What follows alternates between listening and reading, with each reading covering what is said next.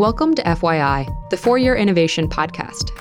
This show offers an intellectual discussion on technologically enabled disruption, because investing in innovation starts with understanding it. To learn more, visit ark-invest.com. ARK Invest is a registered investment advisor focused on investing in disruptive innovation. This podcast is for informational purposes only and should not be relied upon as a basis for investment decisions. It does not constitute, either explicitly or implicitly, any provision of services or products by ARK. All statements made regarding companies or securities are strictly beliefs and points of view held by ARK or podcast guests and are not endorsements or recommendations by ARK to buy, sell, or hold any security. Clients of ARK Investment Management may maintain positions in the securities discussed in this podcast. On this episode of FYI, we're going to be speaking about how innovation can gain traction during periods of crisis. So, in this case, the novel coronavirus outbreak, COVID 19, is causing a lot of change and disruption within the genomics and biotech industries. And so, Ali, my co analyst, and I are going to be walking through a handful of ways that we think that new innovative approaches to diagnosing disease, as well as preventing disease and treating patients who are already afflicted by COVID 19, are beginning to take share and proliferate throughout the globe. And in addition to that, we're going to be talking about not just the technologies, but a handful of companies that are actually enabling this transition. And so, a handful that I want to quickly just highlight are companies like Cerus, Arcturus, Inovio, and Twist, all of which ARK is an owner of. And we want to just mention these up front as, as companies that we do own significant portion of the outstanding shares.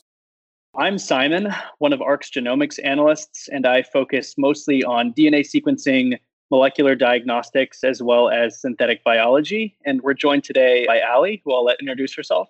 Hi, I'm Allie. I work with Simon as a genomics analyst at ARK Invest, and I focus on stem cell therapy, immunotherapy, and gene editing.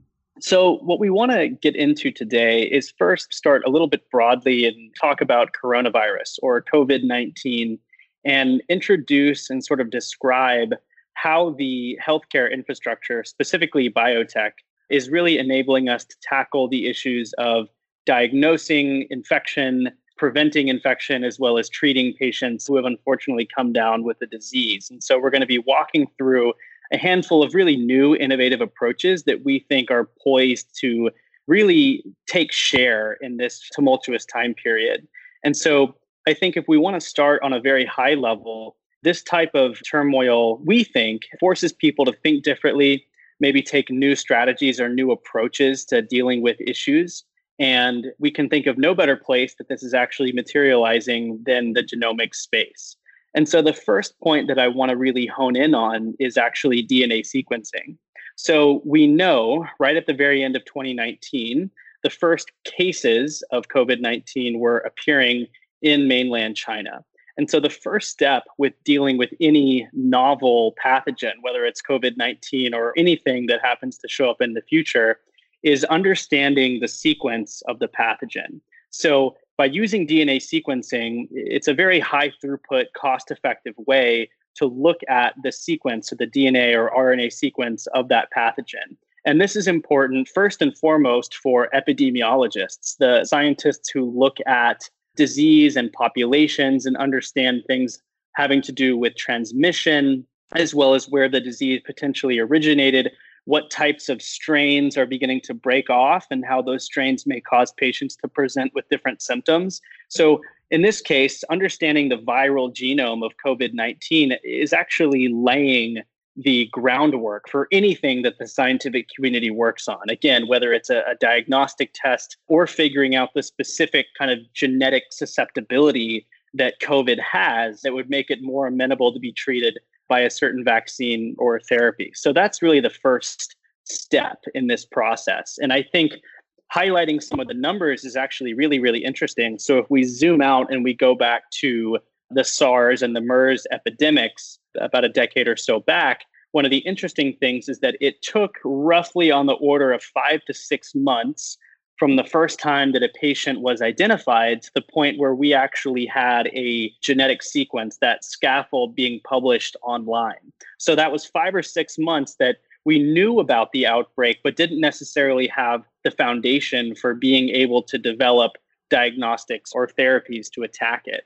And if you flash forward to coronavirus, it only took a handful of days, I want to say around two or three days, for scientists in China to leverage you know the democratized cheaper dna sequencing and actually publish a draft of the viral genome online and another interesting thing that comes about when you look at this is just how strong the bioinformatics infrastructure really is. I mean, it's a challenge in and of itself to actually sequence anything, sequence any genome, but being able to parse through it and discover and process and be able to share and network that information worldwide is really something that we want to focus on because it just wasn't necessarily the case a decade or so ago. So that's the first thing that I want to point out because it really does enable all of the other work that scientists have been doing to be able to, to help the community contend with COVID 19. And so, following along on the journey of a patient or, or an individual that is kind of going through this process, I think the next stage that we land at is diagnostics.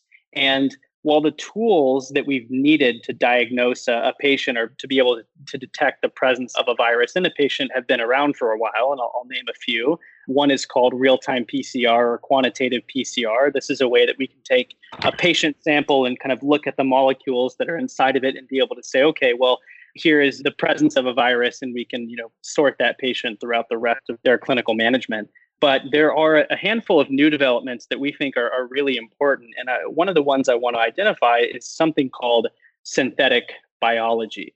So I just talked about DNA sequencing. You can think of DNA sequencing more as the reading of DNA, the reading of RNA. And synthetic biology is all about writing DNA and RNA.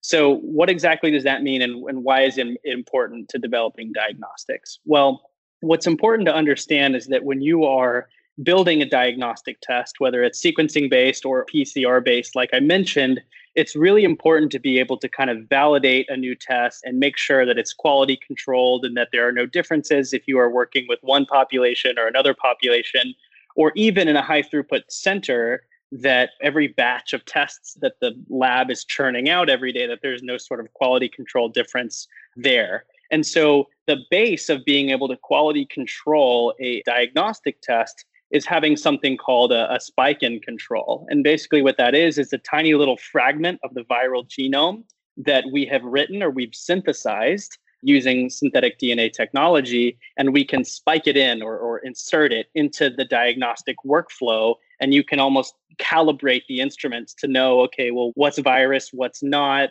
or if you have a very complicated biofluid sample that has a lot of either contamination or other sorts of artifacts that you don't have any sort of issues with the sensitivity or the specificity of the test. So, a really good example of this is Twist Biosciences that is using their silicon based DNA synthesis platform to very quickly and at scale manufacture these viral RNA probes that are basically just little snippets of the COVID 19 virus, which if we kind of go back to what we said at the beginning with sequencing being the foundation for all of this, you imagine that once Twist was able to access the viral genome, they were able to kind of within an extremely short time frame manufacture these controls such that every single company or government lab that's working on diagnostics is actually able to kind of harness these spike in controls and ensure that their tests are, are accurate when patients are, are finally able to undergo them. And so I think those two things together are, are really, really interesting as far as what can be done with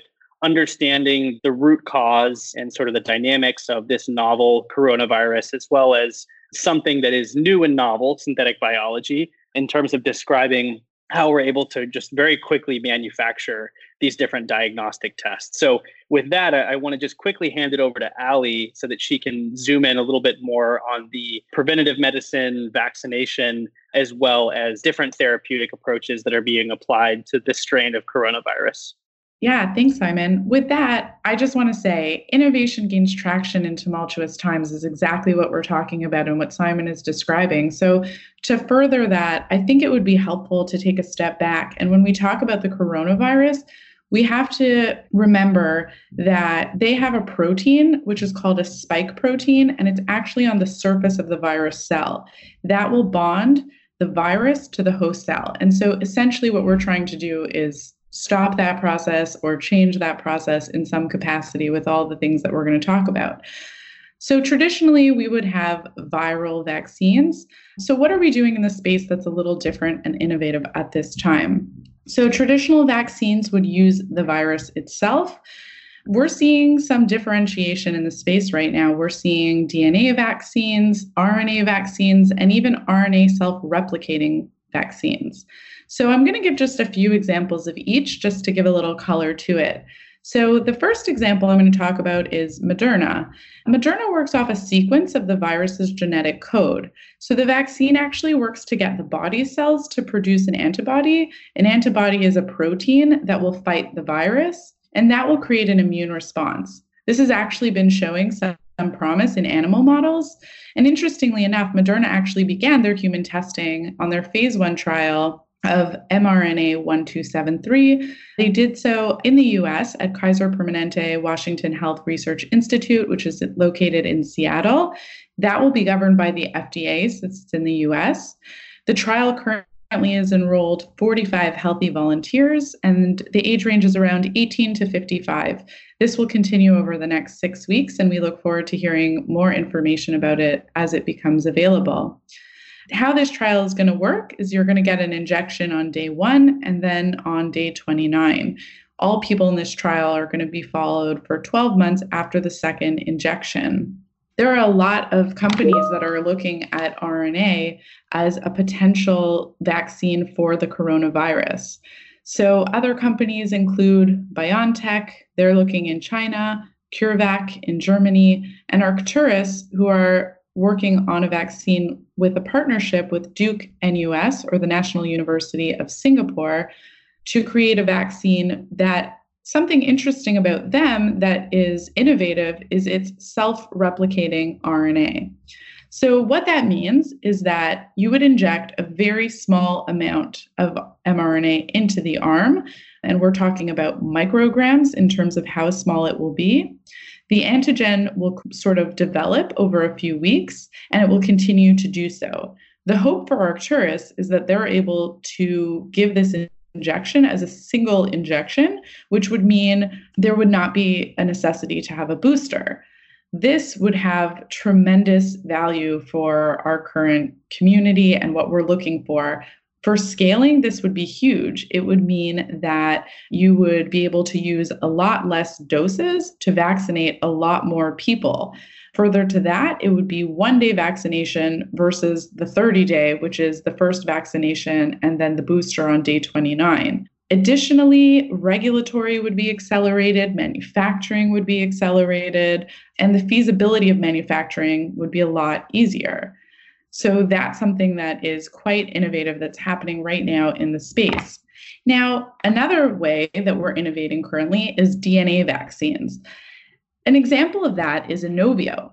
About three hours after China published the sequence of the virus online, Inovio had INO 4800. They developed this vaccine using the virus's sequence. So the vaccine clearly is different because it uses DNA medicine. Inovio essentially delivers optimized plasmids directly into the cells. There, they'll begin replicating and strengthening the body's natural responses or the immune system. So, another thing that we should discuss is antiviral therapies. So, there are a few that have come out, and they are interesting because a lot of them are being repurposed from things that already exist. Regeneron would be an example of that. They used their previous technology for Ebola, which is currently under review by the FDA.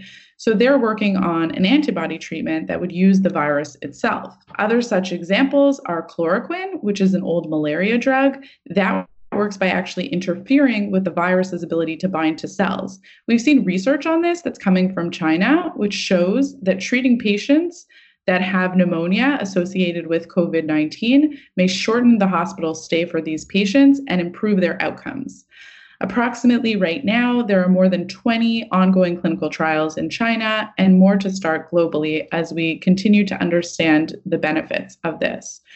We also know that Gilead is working on remdesivir, which is a previous drug utilized for Ebola So there's a lot happening in the space currently.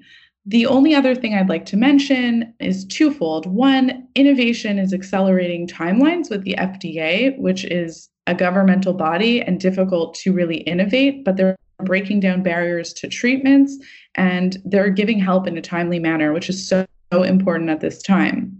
Lastly, Everlywell, which is an at home testing company, just today announced that at home kits will be available for coronavirus COVID 19 as of March 23rd. The initial supply will be 30,000 and approximately at $135 with no profit to Everlywell.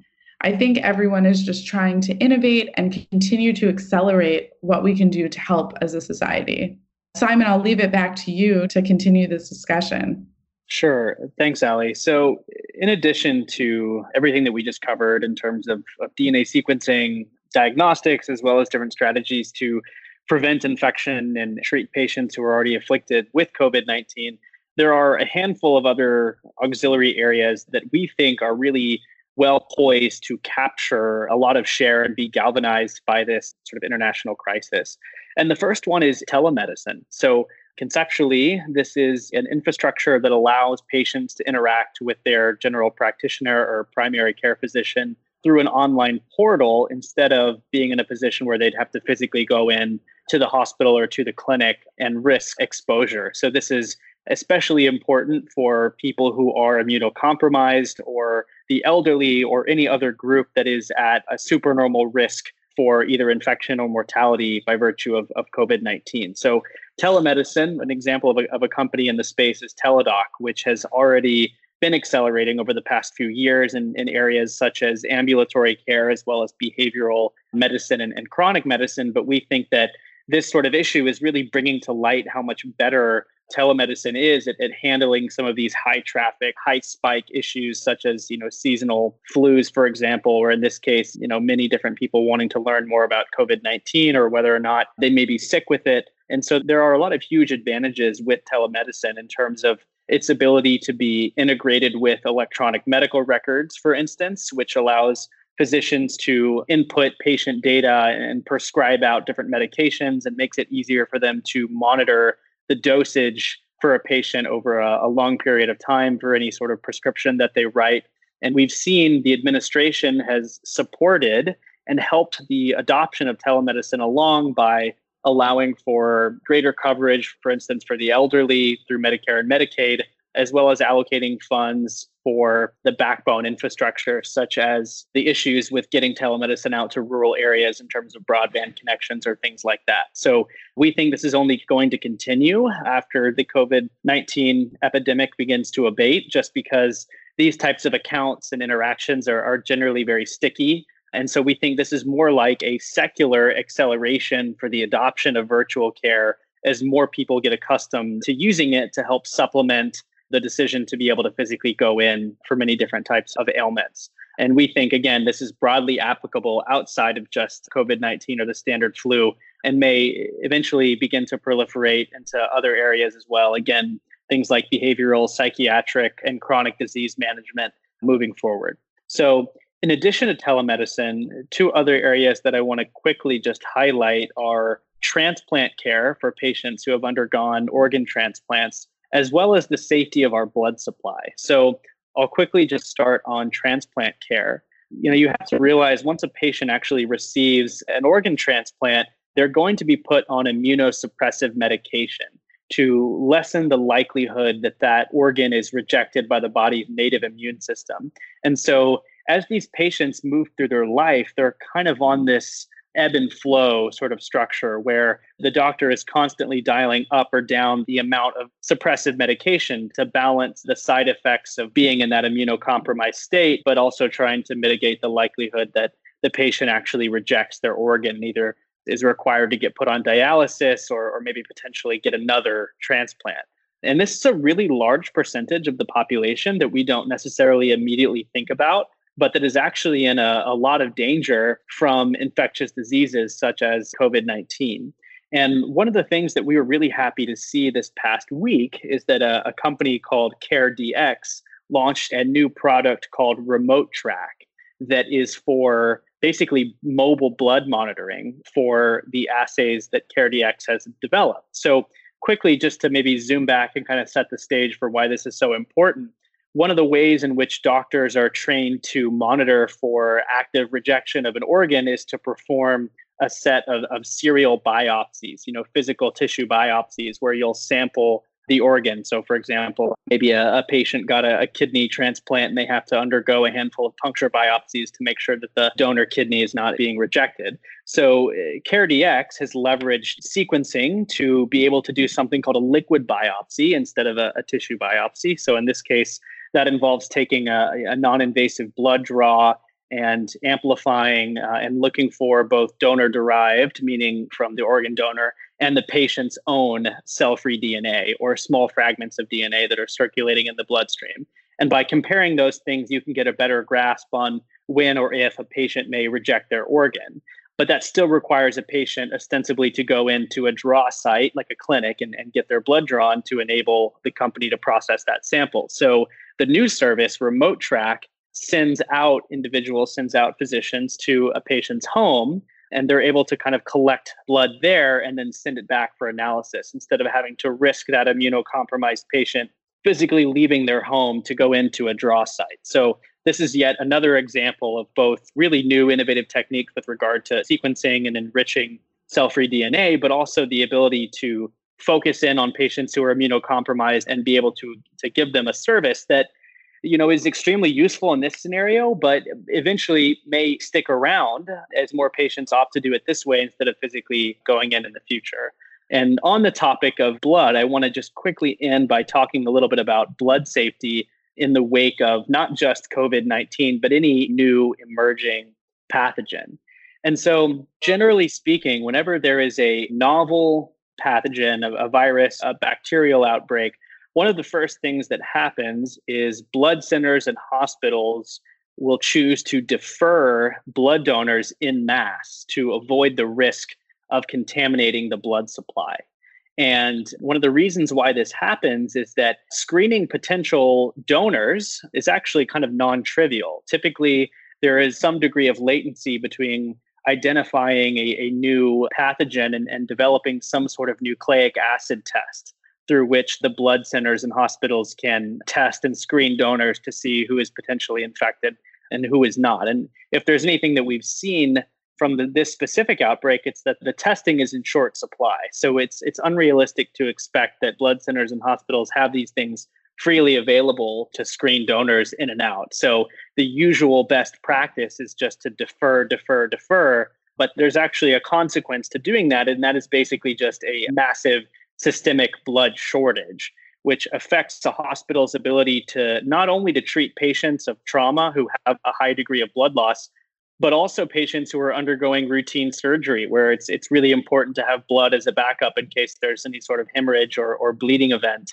and so what we've seen is many countries are actually completely canceling or postponing elective and absolutely non-essential surgeries for this reason exactly. It's just blood is in very very short supply and there's a fear that if you know an infected individual is donating blood that potentially a large amount of blood could be contaminated and you know by virtue of that transfused into other patients where you'd have a runaway infection scenario so instead we're seeing more widespread adoption of instead of reactive approaches like i just sort of described with a nucleic acid test but proactive approaches, ones that involve the elimination or the inactivation of pathogens without needing necessarily some a priori knowledge of the genetic structure of whatever pathogen it is. And this brings me to the topic of pathogen inactivation, which is a technology that is really being improved and developed on by a company called Cerus. Their pathogen inactivation technology is called Intercept. And conceptually, what it does is it uses a combination of a, a chemical compound called a psoralen combined with UV light, which binds to any nucleic acid. So whether it's DNA or RNA, it binds onto that molecule and effectively prevents it from replicating and growing in the body. So it's a really good way to inactivate or destroy any sort of pathogen, whether it's a virus, a bacteria, or any sort of microorganism. And the best thing about this is that it is, by its very nature, proactive. As long as you're running donor blood through, ostensibly you can actually accept blood from an infected individual and be able to pass it through intercept and transfuse it into a patient safely. So it's a way that we can contend with these new novel emerging diseases, but at the same time ensure that we have a, a shield to protect our blood supply and so that we can continue to perform necessary surgery as needed.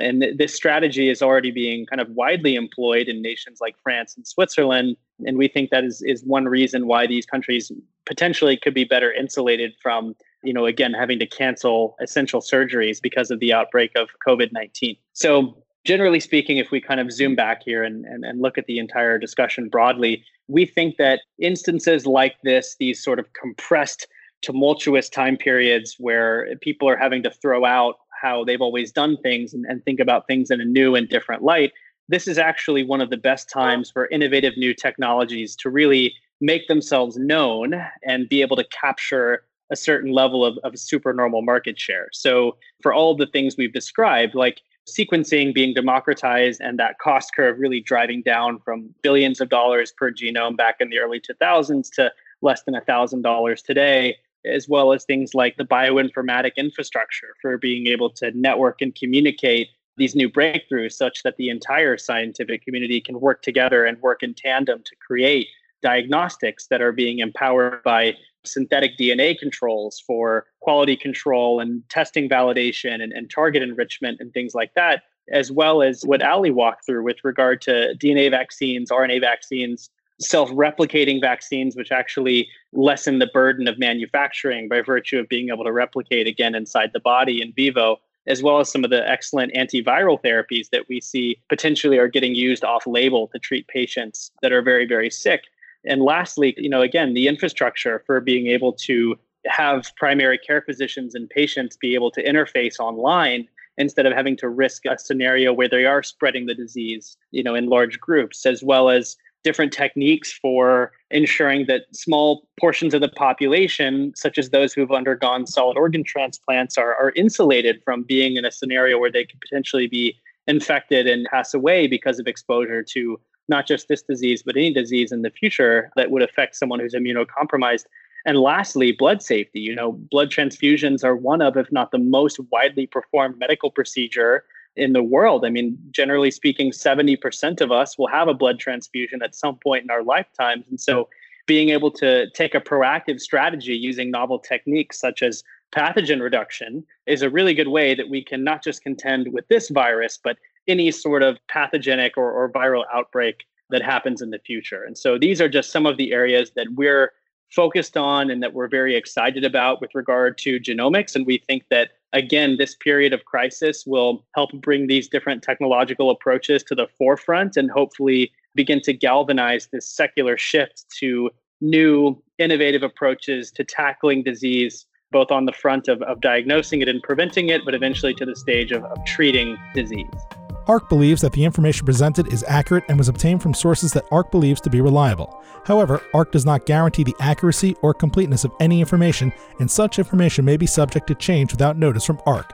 Historical results are not indications of future results. Certain of the statements contained in this podcast may be statements of future expectations and other forward looking statements that are based on ARK's current views and assumptions and involve known and unknown risks and uncertainties that could cause actual results, performance, or events to differ materially from those expressed or implied in such statements.